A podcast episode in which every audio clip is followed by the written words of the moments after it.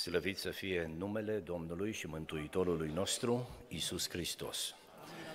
Numele Lui l-am chemat peste noi în această seară prin rugăciune, l-am chemat peste noi cântând împreună și fie ca aceeași chemare a lui Dumnezeu, a numelui Domnului Hristos, să fie peste adunarea noastră și prin citirea și propovăduirea cuvântului. Amin, amin. Mă invit să deschidem Biblia în Cartea Faptele Apostolilor, capitolul 1.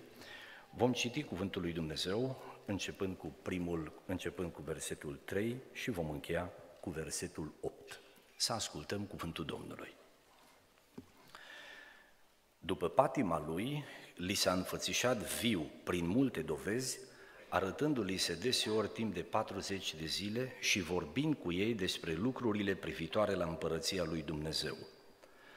Pe când se afla cu ei, le-a poruncit să nu se depărteze de Ierusalim, ci să aștepte acolo făgăduința Tatălui, pe care le-a zis el, ați auzit-o de la mine. Căci Ioan a botezat cu apă, dar voi nu după multe zile veți fi botezați cu Duhul Sfânt. Deci apostolii, pe când erau strânși la oaltă, l-au întrebat, Doamne, în vremea aceasta ai de gând să așezi din nou împărăția lui Israel? El le-a răspuns, nu este treaba voastră să știți vremurile sau soroacele. Pe acestea Tatăl le-a păstrat sub stăpânirea sa. Și voi veți primi o putere când se va coborâ Duhul Sfânt peste voi și îmi veți fi martori în Ierusalim, în toată Iudeea, în Samaria și până la marginile pământului. Amin. Amin. Vă invit cu respect să vă reașezați.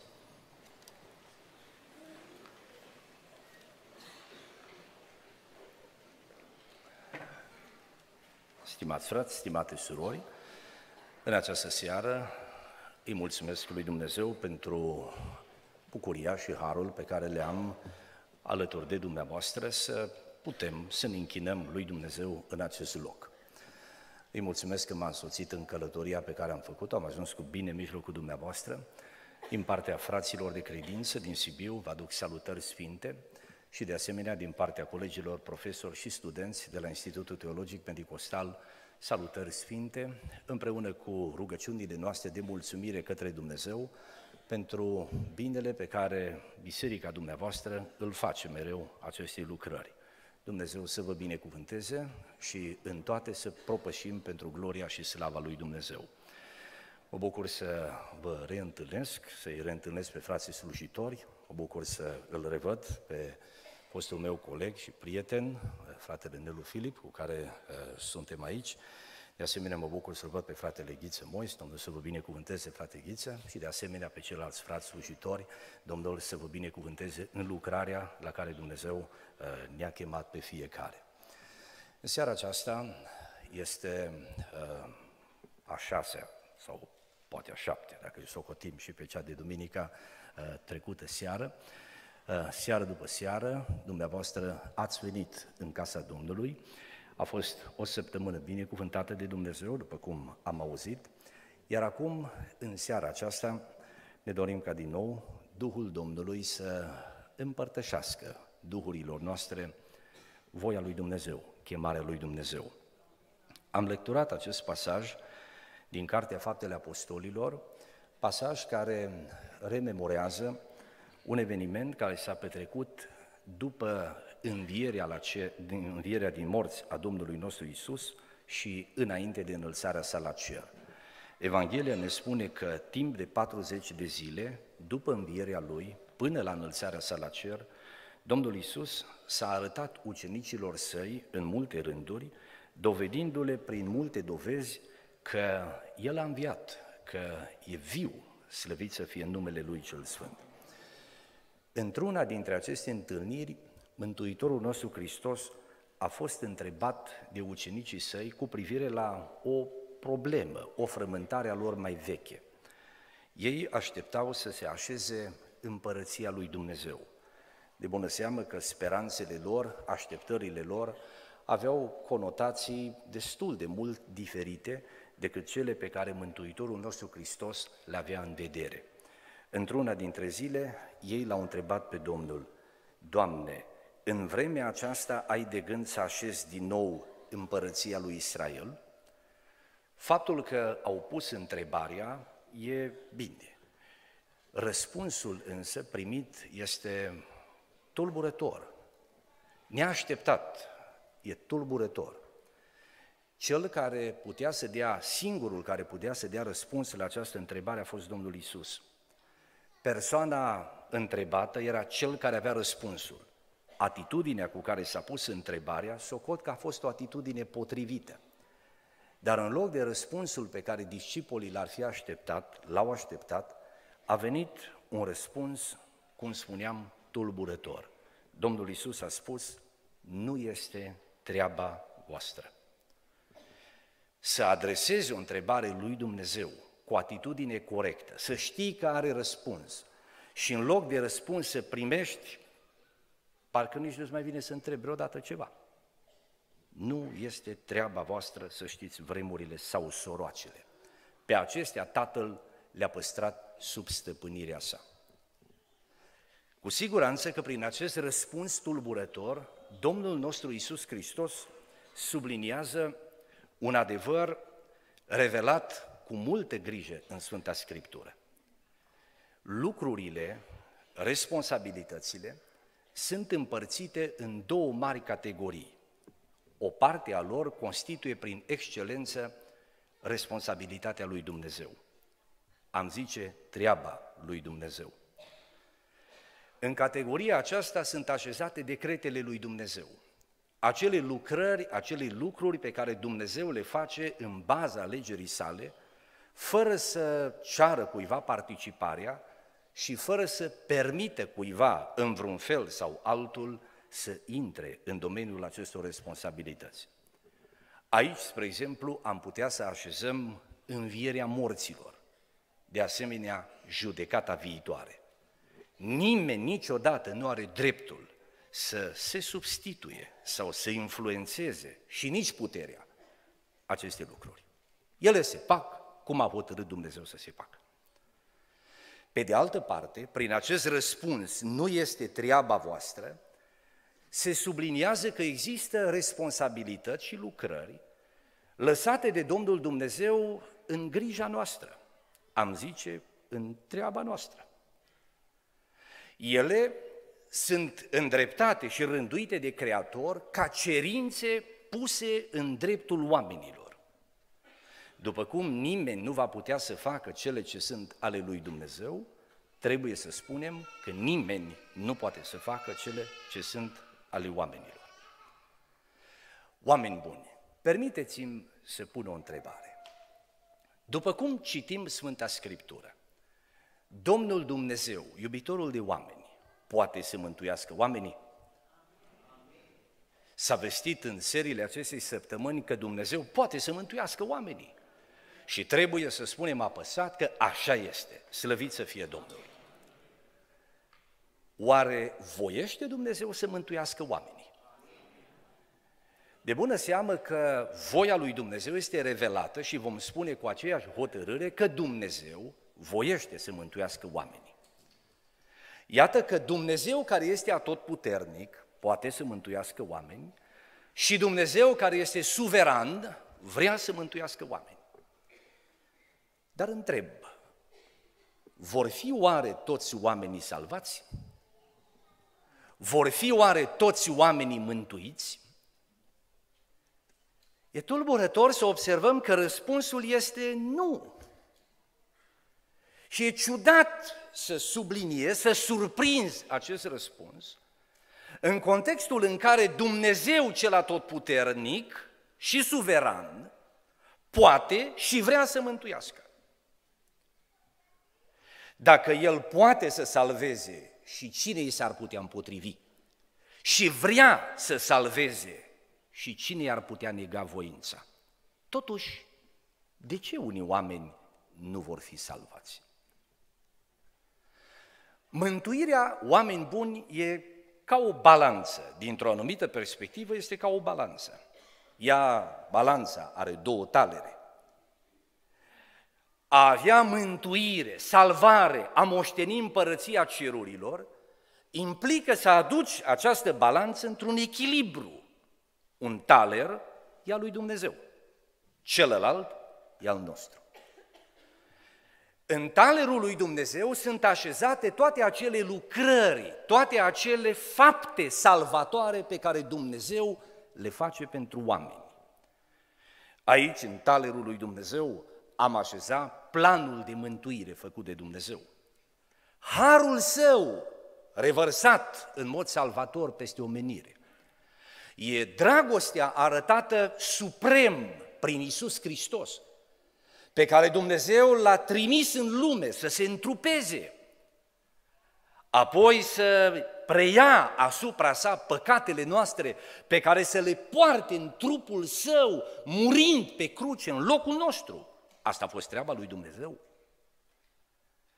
Ispășirea păcatelor, câștigarea răscumpărării, îndepărtarea judecății, deschiderea ușii împărăției cerurilor, revărsarea Duhului peste oameni, cercetarea aceea, climatul acela duhovnicesc, în urma căruia inima este sensibilizată, deschisă, rânduirea unor vremuri bune, a unor împrejurări ca cea din această seară, toate acestea sunt partea lui Dumnezeu.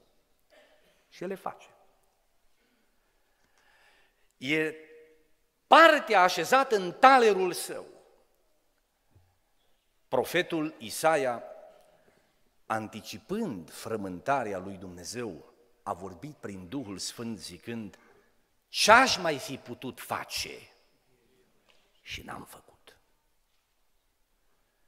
După ce a fost depus tot acest efort salvator pentru recuperarea unor oameni care s-au răzvrătit față de propriul Creator, după ce s-a făcut absolut tot ce se putea face, Dumnezeu se întreabă, ce aș mai fi putut face și n-am făcut? Balanța talerului lui Dumnezeu este ocupat, se așează cu greutate și al nostru se ridică. Dar se cere un echilibru. Ce lipsește? Lipsește ceea ce în seara aceasta vom numi treaba noastră. Avem și noi ceva de făcut. Treaba noastră. Sigur că nu propovăduim o mântuire prin fapte omenești. Biblia declară lămurit. Suntem mântuiți prin har, prin credință, nu prin fapte, ca să nu se laude nimeni. Totuși, se cere un răspuns. Iar acest răspuns reprezintă ceea ce numim treaba noastră. Care sunt oare acele cerințe divine pe care trebuie să le împlinim ca în viața noastră harul mântuitor al lui Dumnezeu să opereze salvarea? În primul rând, treaba noastră este să ne pocăim de păcatele noastre. Oameni buni, nu trebuie în această seară să așteptăm să fie rostite în locul acesta cuvinte care nu s-au mai auzit niciodată. Însă trebuie să așteptăm să auzim cuvinte adevărate de la Dumnezeu. Și facă Domnul ca aceste cuvinte să capete viață în inimile noastre. Iisus Hristos, Fiul lui Dumnezeu, a murit pe cruce pentru păcatele noastre, ca acele păcate să fie iertate. El a produs prin jertfa lui iertarea. Iertarea e posibilă, e realizată, e oferită. Dar dați-mi voi să vă spun, e dată și primită doar în viața celor care se pocăiesc, care se întorc la Dumnezeu. Altfel, pentru tine, Hristos a murit degeaba. Este adevărat că Dumnezeu ne poate ajuta să ne pocăim. El poate da, cum citim în Sfânta Scriptură, o cercetare aparte, un har aparte, o tulburare, o frământare aparte inimii, ca în urmă omul să spună, mă întorc la Dumnezeu. Dumnezeu cercetează, Dumnezeu ajută, Dumnezeu ne învață, Dumnezeu dă împrejurări bune. Dar lăsați-mă să spun, noi trebuie să ne pocăim. Dumnezeu nu poate să facă acest lucru în locul nimănui. Este responsabilitatea noastră. De aceea cuvântul lui Dumnezeu prin apostolul Pavel spunea, Dumnezeu nu ține în seamă vremea de neștiință, ci poruncește acum tuturor oamenilor de pretutindeni să se pocăiască, adică să se întoarcă la Dumnezeu. Mântuitorul nostru Hristos și-a început propovăduirea spunând, pocăiți-vă căci împărăția cerurilor este aproape. Ca în ziua cinzecimii, Apostolul Petru, întrebat fiind de ascultătorii de atunci, ce să facem, să spună din partea lui Dumnezeu, pocăiți-vă și fiecare din voi să fie botezat în numele Domnului Isus Hristos. Stimați frații de credință, stimați prieteni, oaspeți ai acestei biserici, Fiul lui Dumnezeu Isus Hristos a murit pe cruce pentru păcatele noastre. E gata să salveze sufletul nostru și să ne mântuiască. Dar o va face doar dacă ne întoarcem la El cu pocăință de păcatele noastre. Asta este treaba noastră. E un act liber, un act asumat în mod conștient. Trebuie să te întorci la Dumnezeu. E vorba de o schimbare radicală a vieții, a modului de a gândi. E convertirea ta la credință, la Dumnezeu.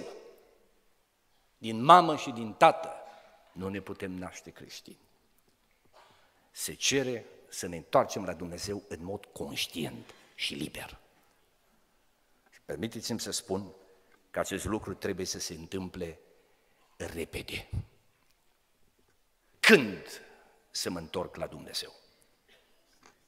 Cuvântul lui Dumnezeu spune că astăzi eu nu vorbesc în această seară unor oameni care n-au cunoștință de Dumnezeu, care n-au auzit de Dumnezeu. Am auzit de Dumnezeu. Avem în casele noastre Biblia. Unii am adus-o cu noi la biserică. E cineva care n-are Biblia în casa lui? Vorba fratelui Simeon Bumbar, venise odată la noi la Sibiu și l-am întrebat, nu vrei să duci niște Biblii la Sighet?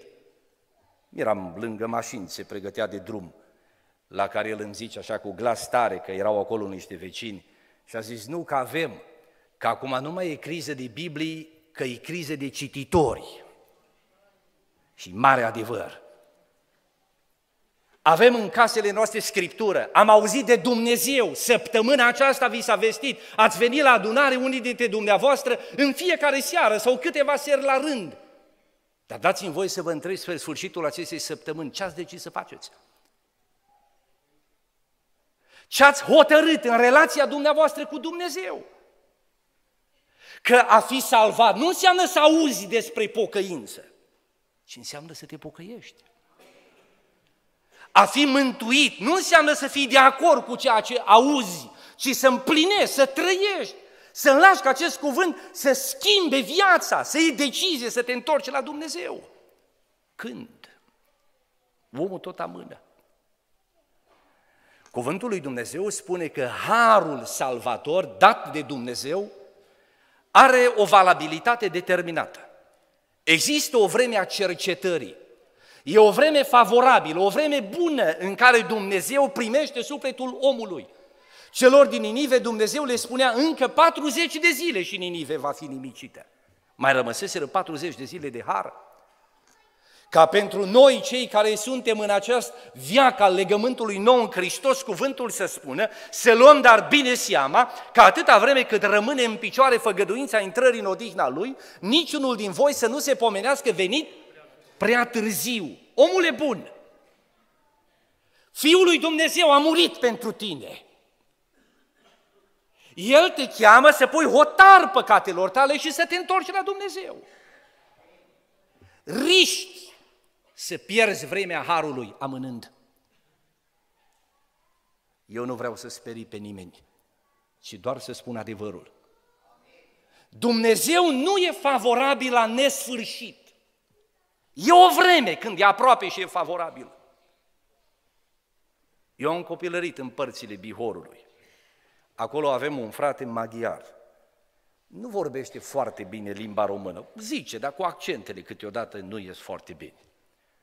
Cita Ioan 3 cu 16. Când noi cităm Ioan 3 cu 16, zicem cam așa, fiindcă atât de mult a iubit Dumnezeu lumea. Accentul cade pe cât de mult, atât de mult a iubit Dumnezeu lumea. Fratele nostru a citit altfel. Fiindcă atât iubit Dumnezeu lumea. Atât. Și parcă ne-a deschis ochii. Că și așa se poate citi. Atât a iubit Dumnezeu lumea. A iubit în Hristos, a iubit până la Hristos, a, dat, a făcut sacrificiul suprem. Iubirea lui Dumnezeu este în Hristos, oameni buni. În afara lui Hristos nu mai e decât mânie și judecată. Harul mântuitor dat de Dumnezeu ne cheamă la pocăință. Nu vezi tu, omule, că bunătatea lui Dumnezeu, zice Apostolul Pavel, te îndeamnă la pocăință. Și asta trebuie să se întâmple repede. Vă îndemn să luați decizia să vă întoarceți la Dumnezeu. Și această decizie să fie în această seară. În primul rând, treaba noastră este să ne pocăim de păcatele noastre. În al doilea rând, treaba noastră este să credem în Evanghelia lui Dumnezeu, să credem în Domnul Isus Hristos. Într-una dintre zilele umblării sale în lucrarea lui Dumnezeu, Apostolul Pavel a fost întrebat de un om. Domnule, a fost întrebarea, ce trebuie să fac ca să fiu mântuit? La această întrebare, Apostolul Pavel a răspuns foarte clar. Crede în Domnul Isus și vei fi mântuit. Mântuitorul nostru a început, cum spuneam, propovăduirea, potrivit Evangheliei lui Marcu, capitolul 1 de această dată, cu cuvintele. Vremea s-a împlinit, împărăția cerurilor este aproape. Pocăiți-vă și credeți în Evanghelie. Iată că enunțul pocăiți-vă este urmat de cerința și credeți în Evanghelie. Ni se cere să avem această credință în Mântuitorul nostru Isus Hristos. Numai El ne poate salva. În cuvântul Scripturii este scris că cine crede în Isus Hristos are viață veșnică. Va trebui să crești cu sufletul. În numele Lui se vestește iertarea păcatelor. Va trebui să fii convins cu toată inima că Isus Hristos e Fiul lui Dumnezeu. El s-a întrupat, a purtat pe cruce păcatele noastre și a înviat din morți. Credeți în învierea morților? În învierea Domnului Isus Hristos. Apostolul Pavel spunea, dacă mărturisești cu gura ta pe Isus Hristos ca Domn și crezi în inima ta că Dumnezeu l-a înviat din morți, vei fi mântuit. Se cere să avem această credință. O credință cu inima, o credință în suflet. Nu, a crede în Isus Hristos nu înseamnă să fii de acord cu ce a spus Domnul Isus. Sunt foarte mulți oameni care îl admiră pe Domnul Isus, dar nu-L urmează pe Domnul Isus. Sunt oameni care sunt de acord cu ce a spus Domnul Isus, dar nu sunt gata să împlinească și să trăiască ce a spus Domnul Isus. Sunt persoane, oameni în țara aceasta care recunosc existența lui Isus Hristos. Nu-i neagă existența, dar nu-L urmează ca ucenici. A crede în Isus nu înseamnă să cunoști despre Isus, nici să fii de acord cu Domnul Isus și nici să crezi că Domnul Isus a existat. A crede în Domnul Isus înseamnă să-i urmezi Lui. A crede în Isus Hristos înseamnă să îi înseamă cuvintele Lui și să ți le pui în inimă și să alegi să fii ucenic al Lui mergând pe urmele Lui. A fi creștin nu înseamnă să, să, să accepti un set de declarații teologice, de adevăruri din Biblie, să spui, da, sunt, da, sunt de acord cu acestea. A crede în Iisus Hristos nu înseamnă să-ți însușești un set de dogme, de învățături, de adevăruri. Poți să fii corect în adevărurile acelea. Și totuși să-ți pierzi sufletul. A crede în Isus înseamnă să fii plin de Isus Hristos în sufletul tău. Un om al lui Dumnezeu, cu numele Tozer, spunea într-o împrejurare că din punct de vedere, așa a zis el, din punct de vedere dogmatic, poți să fii drept ca o țeavă de pușcă. Și în același timp, din punct de vedere spiritual, să fii gol ca o țeavă de pușcă. Așa a zis.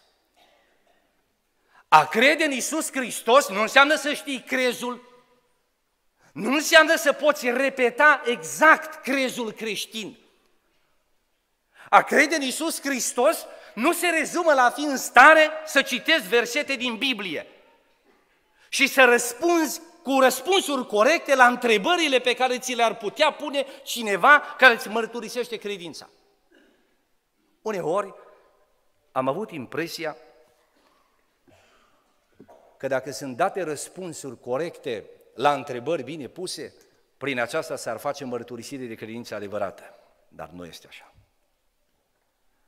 Unii oameni își, refuz, își rezumă crezul creștin doar la răspunsuri date în mod corect la nivel intelectual.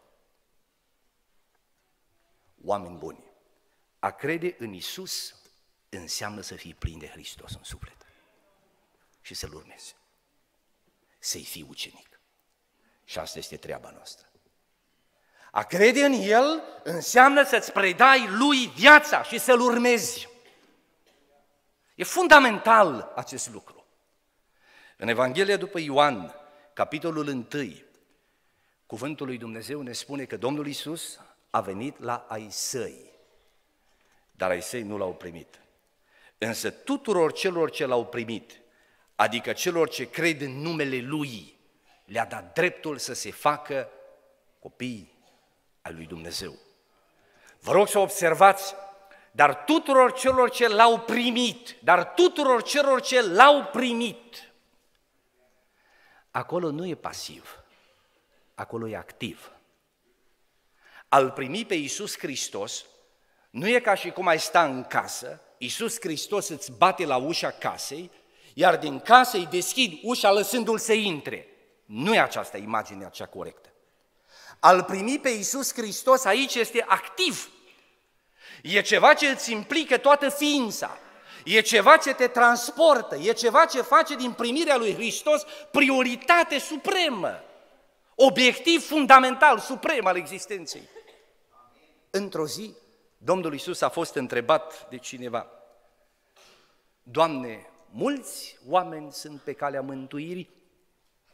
La care răspunsul Domnului Isus a fost un răspuns cu mult tâlc. El a zis așa, siliți-vă, anevoiți-vă să intrați pe poarta cea strâmtă. Că nu mulți au intrat și nu mulți sunt pe această cale.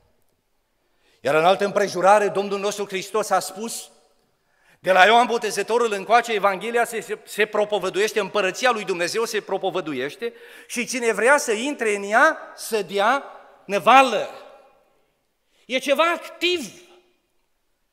E ceva ce îți implică voința, e ceva ce trebuie să faci. Și de aceea am spus, treaba noastră. Oameni buni, treaba noastră întâi de toate e să ne pocăim de păcatele noastre și apoi să credem cu sufletul nostru în Isus Hristos, Fiul lui Dumnezeu, pe care să lăsăm, să-L invităm, să-L primim, să domnească în inimile noastre, iar apoi El să transforme ființa noastră, urmându-L pe Hristos în viața de zi cu zi. Din nefericire, noi oamenii suntem în stare să dezvoltăm sisteme religioase fără Hristos. Treaba noastră este să-L avem pe Hristos, să fie Hristos în noi. Iar acum, în această seară, permiteți-mi, vă rog, să vă întreb, locuiește Iisus Hristos în sufletul dumneavoastră? Ați crezut în El cu adevărat?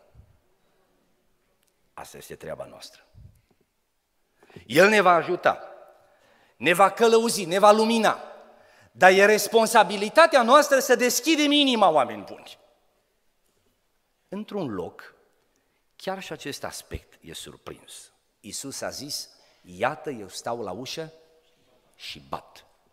El inițiază, dar accentul activ al primirii lui Iisus Hristos în suflet e subliniat de cuvintele, dacă aude cineva glasul meu și deschide ușa, voi intra la el, voi ceda cu el și el cu mine. Se cere să deschizi ușa. E activ. Permiteți-mi să vă pun o întrebare. Aici, în Baia Mare, ce întrebare pun și eu, la ușile apartamentelor sunt vizoare. Sunt. Și sonării la casă. Imaginează-ți că ești în casă, împreună cu familie, oficial. Și la un moment dat cineva bate la ușă. Sigur că uh, te tragi spre ușă să vezi cine e. Dar înainte să deschizi vizorul, ai grijă să stingi becul, ca nu cumva prin vizor să se vadă rază de lumină. Și foarte discret te uiți să vezi cine e. Și ai văzut cine e. E un vecin, să zicem, care când vine uită să mai plece. Închizi vizorul și te duci în ultima cameră. Îl lași în pace să sune cât vrea, lăsând impresia că nu ești acasă. Uh, vi s-a întâmplat vreodată așa ceva? Sau oamenii păcătoși sunt numai la Sibiu? Ce de observat din această situație de viață foarte simplă? Dacă să se repete sau nu, să judecați dumneavoastră. E de observat că ai auzit bătaia la ușă. L-ai văzut pe cel care ți-a bătut la ușă. Ai realizat foarte clar intenția pe care o are când a venit la ușă și ți-a bătut la ușă. Și cu toate acestea le-ai lăsat afară. De data acesta, aceasta, cel care bate la ușă este Fiul lui Dumnezeu, care ne aduce vestea salvării sufletului nostru. El a spus, cine crede în mine are viața veșnică. A crede în El nu înseamnă să-i auzi bătaia și nu înseamnă nici să, îi, să înțelegi intenția pe care o are, ci efectiv să-ți deschizi ușa sufletului și să-L primești și să-L urmezi și să-L asculți. Dumnezeu să ne ajute. Acest lucru trebuie săvârșit de fiecare dintre noi. În al, patru, în al treilea rând, treaba noastră este să ne botezăm în apă. Trebuie să spunem apăsat și lămurit și despre această responsabilitate. Înainte de înălțarea sa la cer, Mântuitorul nostru a vorbit cu ucenicii săi, lăsându-le mandatul propovăduirii Evangheliei către toate națiunile pământului. Mântuitorul a spus așa, propovăduiți Evanghelia la orice făptură. Oricine va crede și se va boteza, va fi mântuit, iar cine nu va crede, va fi osândit. În al treilea rând, trebuie să ne botezăm în apă. E de observat, oameni buni, că Mântuitorul nostru Hristos, în prima sa predică, a spus, pocăiți-vă căci împărăția cerurilor este aproape. În a doua sa predică, Domnul Isus a continuat spunând, pocăiți-vă și credeți în Evanghelie ca de data aceasta, în ultima sa predică, e consemnat în Marcu, în capitolul 16, cu începere de la versetul 15, Domnul Iisus Hristos să spună, oricine va crede și se va boteza, va fi mântuit. Până în momentul acesta sunt adăugate, sunt puse trei mari cerințe, enunțuri. Pocăiți-vă și credeți și botezați-vă. Toate acestea în contextul în care cuvântul lui Dumnezeu ne vorbește despre ce a făcut Dumnezeu pentru noi. Ține minte, Dumnezeu te iubește. Pentru tine a murit Iisus Hristos și a înviat din morți. Hristos, Fiul lui Dumnezeu, s-a înălțat în cer și pregătește un loc pentru noi. E raiul lui Dumnezeu. Nu trebuie să pierdem nicio clipă că plat din vedere faptul că plata păcatului este moartea. Vai de cel ce moare fără Hristos! Vai de cel ce moare fără să aibă iertate păcatele. Vai de cel ce pierde viacul mântuirii și harul împăcării cu Dumnezeu. Vai de acel om care amână să se întoarcă la Dumnezeu și deodată cine știe în ce împrejurări moare fără să fie salvat. Ne spunea fratele păstor de situația aceea în care un predicator din secolele trecute a zis vă mai las o seară, mâine să vă gândiți, mâine vă întreb cine vrea să se pocăiască. Neștiind, Mudi neștiind, că noaptea care va urma o să fie foc mare și mulți vor pieri în foc. Poate că ne va da Dumnezeu viață. Poate vei trăi până la 100 de ani, dar te întrebi, e sigur? Nu sunt oare oameni mai tineri decât noi care au murit înaintea noastră? Nu sunt oare oameni care mor în fiecare zi pe drumurile acestei țări? Să ne păzească Dumnezeu și să aibă grijă de noi și de familiile noastre. Dar dați-mi voie să vă spun, cu toate că a murit Iisus Hristos pentru dumneavoastră, cu toate că vă iubește atât de mult încât și-a dat sângele pe cruce pentru tine, Odată Nicolae Steinhardt, care a locuit aici în părțile dumneavoastră, auzea în biserică pe cineva rugându-se la Rohia. Și omul a zis, Doamne, un strop din sângele Tău și pentru mine. La care părintele l-a oprit și a spus, omule, nu un strop, tot sângele l-a dat pentru tine, numai să te schimbi. Tot sângele l-a vărsat pentru tine, numai să te schimbi, nu un strop. Hristos nu împarte jertfa lui în părți mici ca să o distribuie apoi în mod egal oamenilor. Nu! El o dă toată fiecăruia, toată fiecăruia, toată fiecăruia. Slăvit să fie în numele Lui.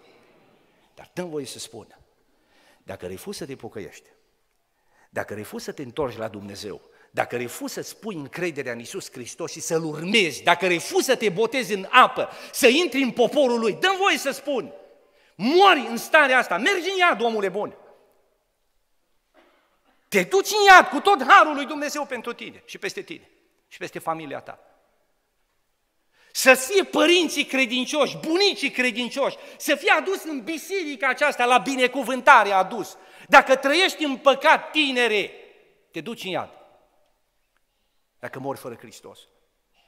În seara aceasta de sâmbătă am venit în locul acesta, m-am rugat lui Dumnezeu am primit din partea lui Dumnezeu să vă spun, Hristos vrea să ne salveze, dar așteaptă să dăm un răspuns. Și răspunsul până aici trebuie să fie întreit.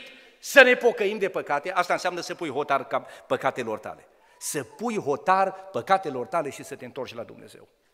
Cu toată puterea ta, cu toată ființa ta, cu toată inima ta. În vechime un profet, cu numele Daniel, spunea unui împărat, Împărate, placă-ți sfatul meu, rupi-o cu păcatele tale. Așa e spus. Rupi-o cu păcatele tale. Nu ni se cere să rărim cu păcatele, ci ni se cere să o rupem cu păcatele. Prin părțile noastre, un domn venea la adunare. M-am bucurat de prezența lui în adunare. A cerut să se boteze în apă. M-am bucurat și de această cerință. Dar omul acesta era destul de superficial. Îți zicea, nu mă pot lăsa de țigări. Nu este că nu te poți lăsa, sau este că nu te poți lăsa, dar e unul care te poate ajuta și până nu te întorci la el nu te poți lăsa. Cine zice că nu poate birui patima înseamnă că încă nu l-a primit pe Hristos cum trebuie în suflet. Acolo e problema. Nu e posibil ca Iisus Hristos, care e lumină și viață, să vină în sufletul cuiva și legăturile păcatului și ale răului și ale duhurilor demonice să nu fie rupte. Nu există așa ceva. Când Hristos vine, eliberează, slăvit să fie numele Lui. Iar acest domn zicea, a venit după o vreme, nu l-am putut boteza în apă, fuma. Și după o vreme a venit și a spus, domnule pastor, realizez progresie nu mai fumez un pachet și numai jumătate de pachet. Acum mă pot boteza. De bună seamă că nu s-a putut face nicio concesie a ceea ce înseamnă calea lui Dumnezeu. Frații mei, ce vreau să spun cu acest lucru? Nu, nu ni se cere să realizăm performanțe morale, să urărim cu păcatele, ci să o rupem cu ele ni se cere să ne pocăim și în urma pocăinței și a credinței în Hristos Dumnezeu ne va schimba și va pune în noi viață, ne va naște din nou, slăvit să fie numele Lui. Și aceasta ne va deschide spre pasul al treilea care este foarte important. Oricine va crede și se va boteza, va fi mântuit. Ce să facem, fraților? Era întrebat Petru. Și el a răspuns exact în același spirit. Pocăiți-vă și fiecare din voi să fie botezat. Ni se cere să ne botezăm în apă. Filip, omul lui Dumnezeu, trimis de Dumnezeu să propovăduiască Evanghelia în Samaria, la un moment dat a auzit glasul lui Dumnezeu spunându-i, fugi după carul acela ce îl vezi în zare. Și a fugit. În car era un om care citea din Biblie, famenul etiopian. A urmat un dialog și după ce omului acelui a fost propovăduit Domnul Isus, acel bărbat s-a oprit și a zis, Domnule, uite apă, ce mă împiedică să fiu botezat? E limpede că evanghelistul Filip i-a vorbit și despre botezul în apă. Dacă omul a zis, uite apă, ce mă împiedică să fiu botezat? Partea asta este importantă, oameni buni.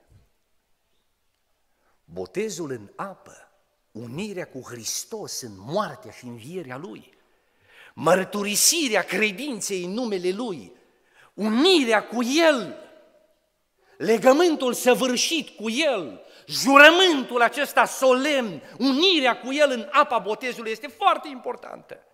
Biblia ne vorbește despre această cerință și este treaba noastră. Bărbatul întreba zicând, ce mă împiedică să fiu botezat? A realizat că sunt piedici și sunt. Ce te-ar putea împiedica pe dumneata? Famenul etiopian ar fi putut spune, sunt grăbit, data viitoare voi avea timp mai mult. Așa zic unii, că sunt grăbiți. Ar fi putut să fie necredința la mijloc, chiar că e o piedică veritabilă. Filip a anticipat-o, de aceea a spus omului, dacă crezi, se poate.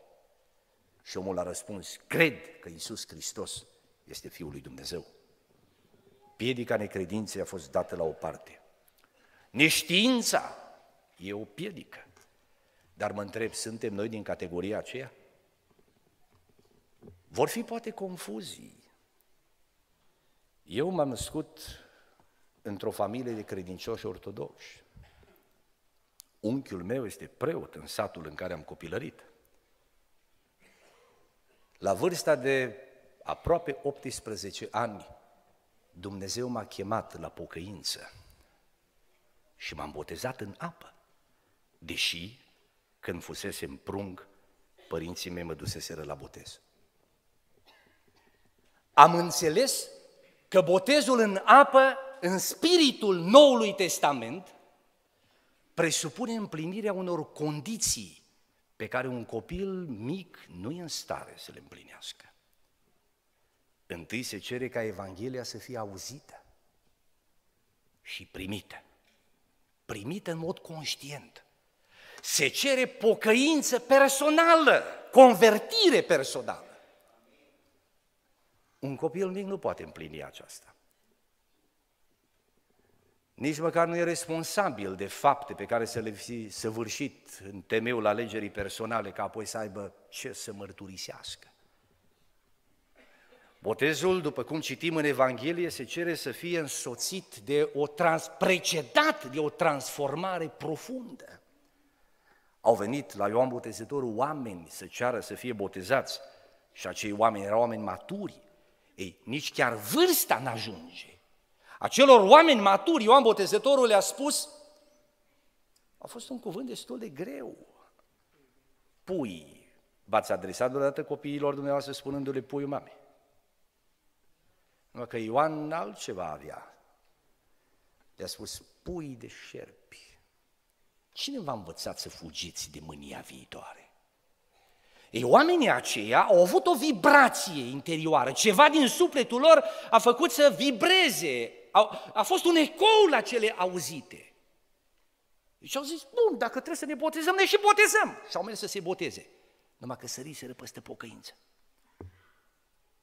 Au crezut că rezolvă problema sufletului dacă imită un act religios. Ioan Botezătorul i-a oprit spunându-le, nu! Un botez făcut fie el și la maturitate, fără pocăință și fapte vredice de pocăință, nu ajută la nimic. Mergeți mai întâi, a spus Ioan, și faceți fapte vrednice de pocăința voastră. Și apoi botezul. Am înțeles la vârsta de 18 ani că toate aceste cerințe sfinte legate de botez nu le împlinisem. Botezul în apă e o acțiune, o decizie, o înfăptuire pe care fiecare creștin trebuie să o exprime în mod conștient, liber și personal în fața lui Dumnezeu. De aceea Mântuitorul nostru Hristos a spus, oricine va crede și se va boteza, va fi mântuit. Amin. De bună seamă că spunând aceste cuvinte păstrăm un înalt respect față de orice om și orice credință. Rămâne însă un respect suprem față de adevărul Evangheliei. Și în numele acestui respect mi-am îngăduit să spun ce am spus. Treaba noastră este să ne pocăim. Să ne întoarcem cu toată inima la Isus Hristos. Și să ne botezăm în apă. Asta trebuie să faci. Nimeni nu le poate face în locul tău. Nici Hristos. Hristos a murit pentru tine și pentru mine. Îmi vorbește să mă întorc la El. E gata să mă curețe de păcate, e gata să minuiască viața prin Duhul Său Sfânt. Dar așteaptă un răspuns. Pocăință, credință și botez. Asta trebuie să faci. E vremea să faci. Aș vrea să spun ceva celor născuți în familie de credincioși. E un mare har să aveți părinții credincioși. Eu n-am avut parte în întregime de acest har. Părinții mei au fost oameni cu frică de Dumnezeu, când am zis în întregime. Au fost oameni cu frică de Dumnezeu, dar târziu l-au cunoscut bine. Pe tatăl meu l-am botezat în apă cu mâinile mele, prin harul lui Dumnezeu. Dar odată noi am auzit certându-se și nici blestemând. Au fost oameni cu frică de Dumnezeu, așa cum au știut ei. Dar nu s-au rugat pentru mine, că n-au știut să se roage. Sau dacă au știut, n-au făcut-o. Mai târziu, după ce s-au întors la credință, au recuperat și slavă lui Dumnezeu că acum se roagă pentru noi toți. Dar sunt aici unii oameni, mai ales tineri, aveți bunici credincioși, frații mei, părinți credincioși. Ei se roagă lui Dumnezeu pentru voi. Mare har aveți. Mare har aveți. Dar aș vrea să vă spun că deși aveți acest har, dacă nu vă pocăiți, veți merge în iad. Dacă nu vă întoarceți la Dumnezeu, dacă nu vă puneți în rânduială viața, s-ar putea să ajungeți într-o stare de împietrire și într-o zi să nu mai puteți. Unii au pățit așa. Se cere să ne întoarcem la Dumnezeu cu grăbire. Ai împlinit 18 ani, ce mai stai? Ce ai vrea să ți se întâmple ca să te întorci la Dumnezeu? N-am întâlnit unul dintre voi să-mi spună verde în față, eu nu vreau să mă pocăiesc. Mă apropii de tine și mi-s dragi. Dar toți se mint pe ei înșiși, zicând, eu când o să mă pocăiesc, o să mă pocăiesc bine. Că am văzut pe unul și pe altul care s-a pocăit numai de formă și eu nu vreau să fac așa. Eu mă pocăiesc bine. Eu o să mă întorc cu toată inima, eu o să dau dovadă că sunt un creștin autentic și până nu mă întorc bine la Dumnezeu, uite, nu mă întorc. Și amăgirea este acolo. Pune hotar păcatelor tale și întoarce-te la Dumnezeu până bine. Dumnezeu să te ajute. Pentru că, în ultimul rând, treaba noastră este să trăim o viață curată, să trăim în sfințenie. Cuvântul lui Dumnezeu spune că cine este născut din Dumnezeu, cine este copil al lui Dumnezeu, nu trăiește în păcat. De asemenea este scris, voia lui Dumnezeu este sfințirea voastră. Și de asemenea este scris, urmăriți cu toții pacea și sfințirea, fără de care nimeni nu va vedea pe Dumnezeu. Aș dori să vă citesc trei paragrafe din Scriptură. Auziți.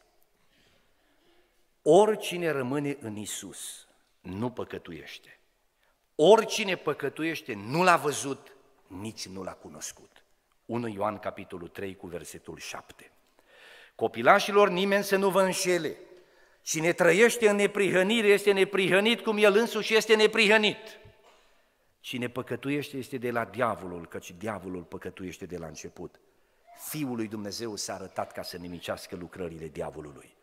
Oricine este născut din Dumnezeu nu păcătuiește, pentru că sămânța lui rămâne în el și nu poate păcătui, fiindcă este născut din Dumnezeu.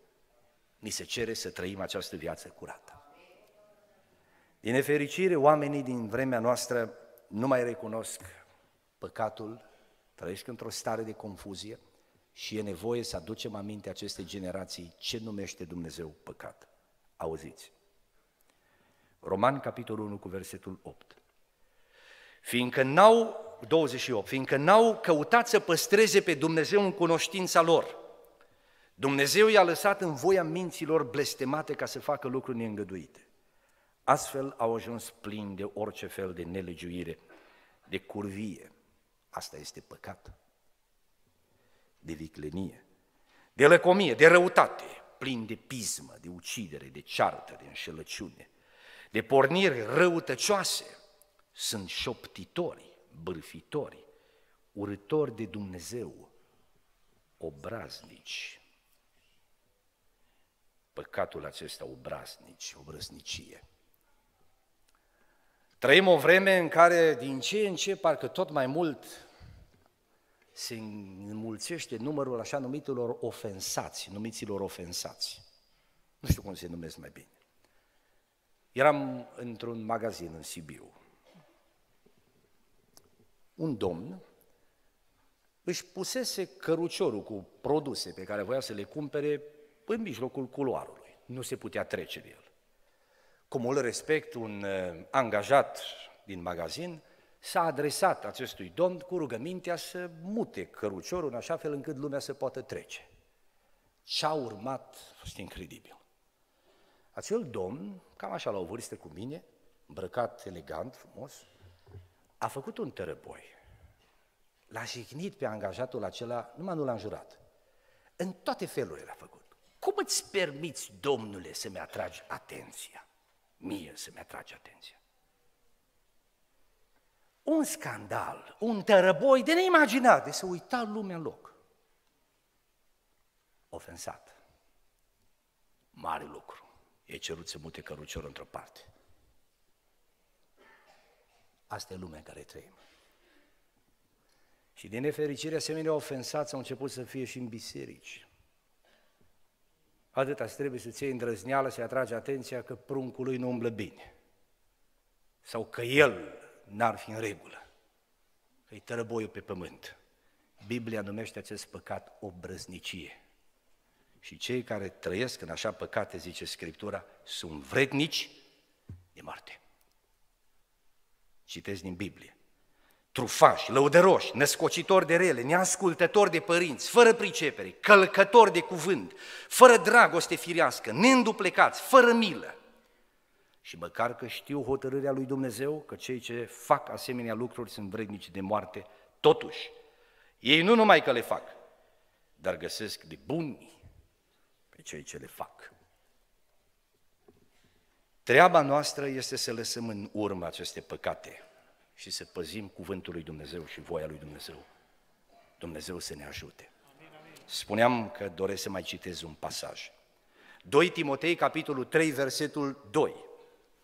Oamenii vor fi iubitori de sine, iubitori de bani, lăudăroși, trufași, hulitori, neascultători de părinți, nemulțumitori, fără evlavie, fără dragoste firească, neînduplecați, clevetitori, neînfrânați, neîmblânziți, neiubitori de bine, vânzători, adică trădători, obraznici, îngânfați, iubitori mai mult de plăceri decât iubitori de Dumnezeu, având doar o formă de evlavie, dar tăgându-i de puterea, că pe deasupra sunt și religioși. Astea sunt păcate. Treaba noastră e să ne rupem de ele și să trăim după voia lui Dumnezeu. În seara aceasta am împărtășit cuvântul Domnului despre treaba noastră, arătând cu temeiul Scripturii că Dumnezeu l-a dat pe Iisus Hristos ca jertfă pentru păcatele noastre. Dumnezeu și-a împlinit partea. Rămâne să ne împlinim noi.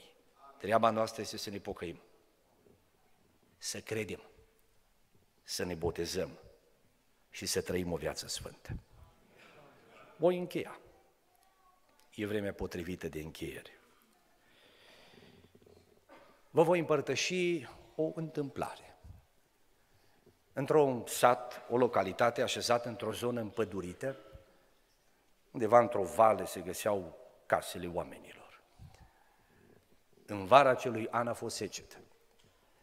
S-a pornit un incendiu care mâna focul, vântul, mâna, mâna focul înspre sat. Oamenii erau foarte speriați și îngrijorați din cauza amenințării acelui foc.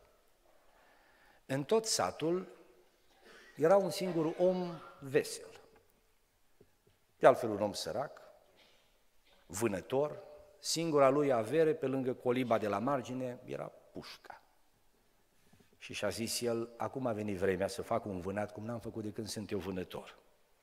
Totul e să-mi caut loc potrivit, că animalele din pădure fugărite de foc vor veni către locul acela. Și voi face un vânat cum n-am făcut de când sunt vânător. Căutându-și locul potrivit, s-a adâncit în pădure. La un moment dat, în timp ce urca așa un deal abrupt, n-a băgat de seamă că focul i-a blocat retragerea. Practic, nu se mai putea întoarce pe unde a venit. Dar optimist a zis, dar ce trebuie să mă întorc eu pe unde am venit? A urcat cu grabă până în vârf, cu gândul să treacă pe partea cealaltă și să scape de amenințarea focului. Numai că pe partea cealaltă se deschidea o prăpastie adâncă. Deodată a realizat că este înconjurat de foc, care mâna de vânt o ia spre vârful dealului. În față prăpastia, în spate focul, în mână pușca. Hm. Vânat ai vrut? Vânat ai ajuns. Speriat cu privire la și pentru viața lui, neștiind ce să facă, la un moment dat i s-a părut ca un zgomot. Era adevărat. Un elicopter zbura peste pădurile incendiate. Din câteva mișcări a fost în vârful copacului. A făcut semne cu haina, a tras focuri de armă în aer, cercat să atragă atenția cum, cumva. Minunea lui Dumnezeu, pilotul a observat. Cu elicopterul în zbor a venit până deasupra copacilor. Nu se putea lăsa pe pământ, n-avea unde. Dar de acolo, din elicopter, cineva a deschis ușa și a aruncat spre vânătorul nostru o scară de frânghie, până în dreptul lui. Acum vă întreb pe dumneavoastră, ce trebuie să facă vânzător, vânătorul ca să fie salvat? Să prinde scara. Simplu. Vă întreb, dacă nu prinde scara, va fi salvat poate să fie tot acolo elicopterul, dacă nu prin scară. Dacă pentru a fi salvat vânătorul trebuie să prinde scara, întreb eu, noi pentru a fi mântuiți, ce ar trebui să facem? Treaba noastră. Pocăința, credința, Botez și sfințire. Fuștei ziceți pe aici. Fuștei. Patru ale scara asta. Să-i prinzi. Seara aceasta, înainte de a încheia, vă chem să luăm o decizie. Decizia de a ne împlini responsabilitatea. Dumnezeu, prin cuvântul Său, ne cheamă să luăm o decizie, oameni buni. Decizia de a ne întoarce la Dumnezeu. Decizia de a împlini ceea ce am numit treaba noastră. Și încă o dată, trebuie să te pocăiești. Trebuie să crezi în Isus Hristos cu toată inima ta și să-L primești în sufletul tău. Trebuie să te botezi în apă. Și trebuie să trăiești o viață curată și sfântă, urmând pe Isus Hristos ca ucenic. Asta trebuie să facem. Foarte clar și limpede. Și totuși ceva lipsește. Decizia. Decizia. E în seara aceasta cineva care vrea să ia decizia? Imaginează-ți că ai fi vânătorul. Focul vine încet, încet. Elicopterul este acolo, scara e trimisă înspre tine. Ai ezita oare să prinzi scara? În seara aceasta, Hristos e Cel ce ne invită să apucăm scara. Ne vom ruga lui Dumnezeu în seara aceasta. Și aș dori ca în rugăciunea pe care o vom face, să-i spunem Domnului nostru Hristos că am hotărât să ne întoarcem la El. E cineva care vrea să spună acest lucru înaintea lui Dumnezeu în rugăciune? Eu nu vă voi chema să veniți în față, nu, dar vă voi chema să vă rugați lui Dumnezeu. Acolo unde sunteți. Când aveam aproape 18 ani, am decis să mă întorc la Dumnezeu. Era 1 septembrie 1991. În data de, 9, de 21 noiembrie 1991 m-am botezat în apă. Trebuie să ai o asemenea zi. Te rog în rugăciunea care urmează să spui Domnului, Doamne, mă întorc la Tine. Și iau decizia să mă botez în apă. Vă rog frumos, după ce veți spune acest lucru lui Dumnezeu în rugăciune, Căutați pe slujitorii lui Dumnezeu din biserica aceasta și spuneți-i, vreau să mă botez în apă. Spuneți-mi ce să fac mai departe.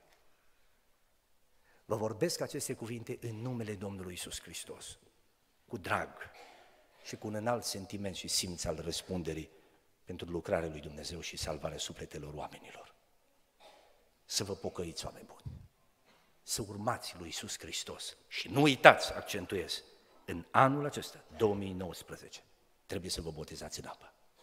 Biserica aceasta sau într-o altă biserică, nu contează, dar trebuie să vă botezați în apă. Dumnezeu să ne ajute. Vreți să ne ridicăm și să ne rugăm? Intrăm în rugăciune. Sfinte Tată,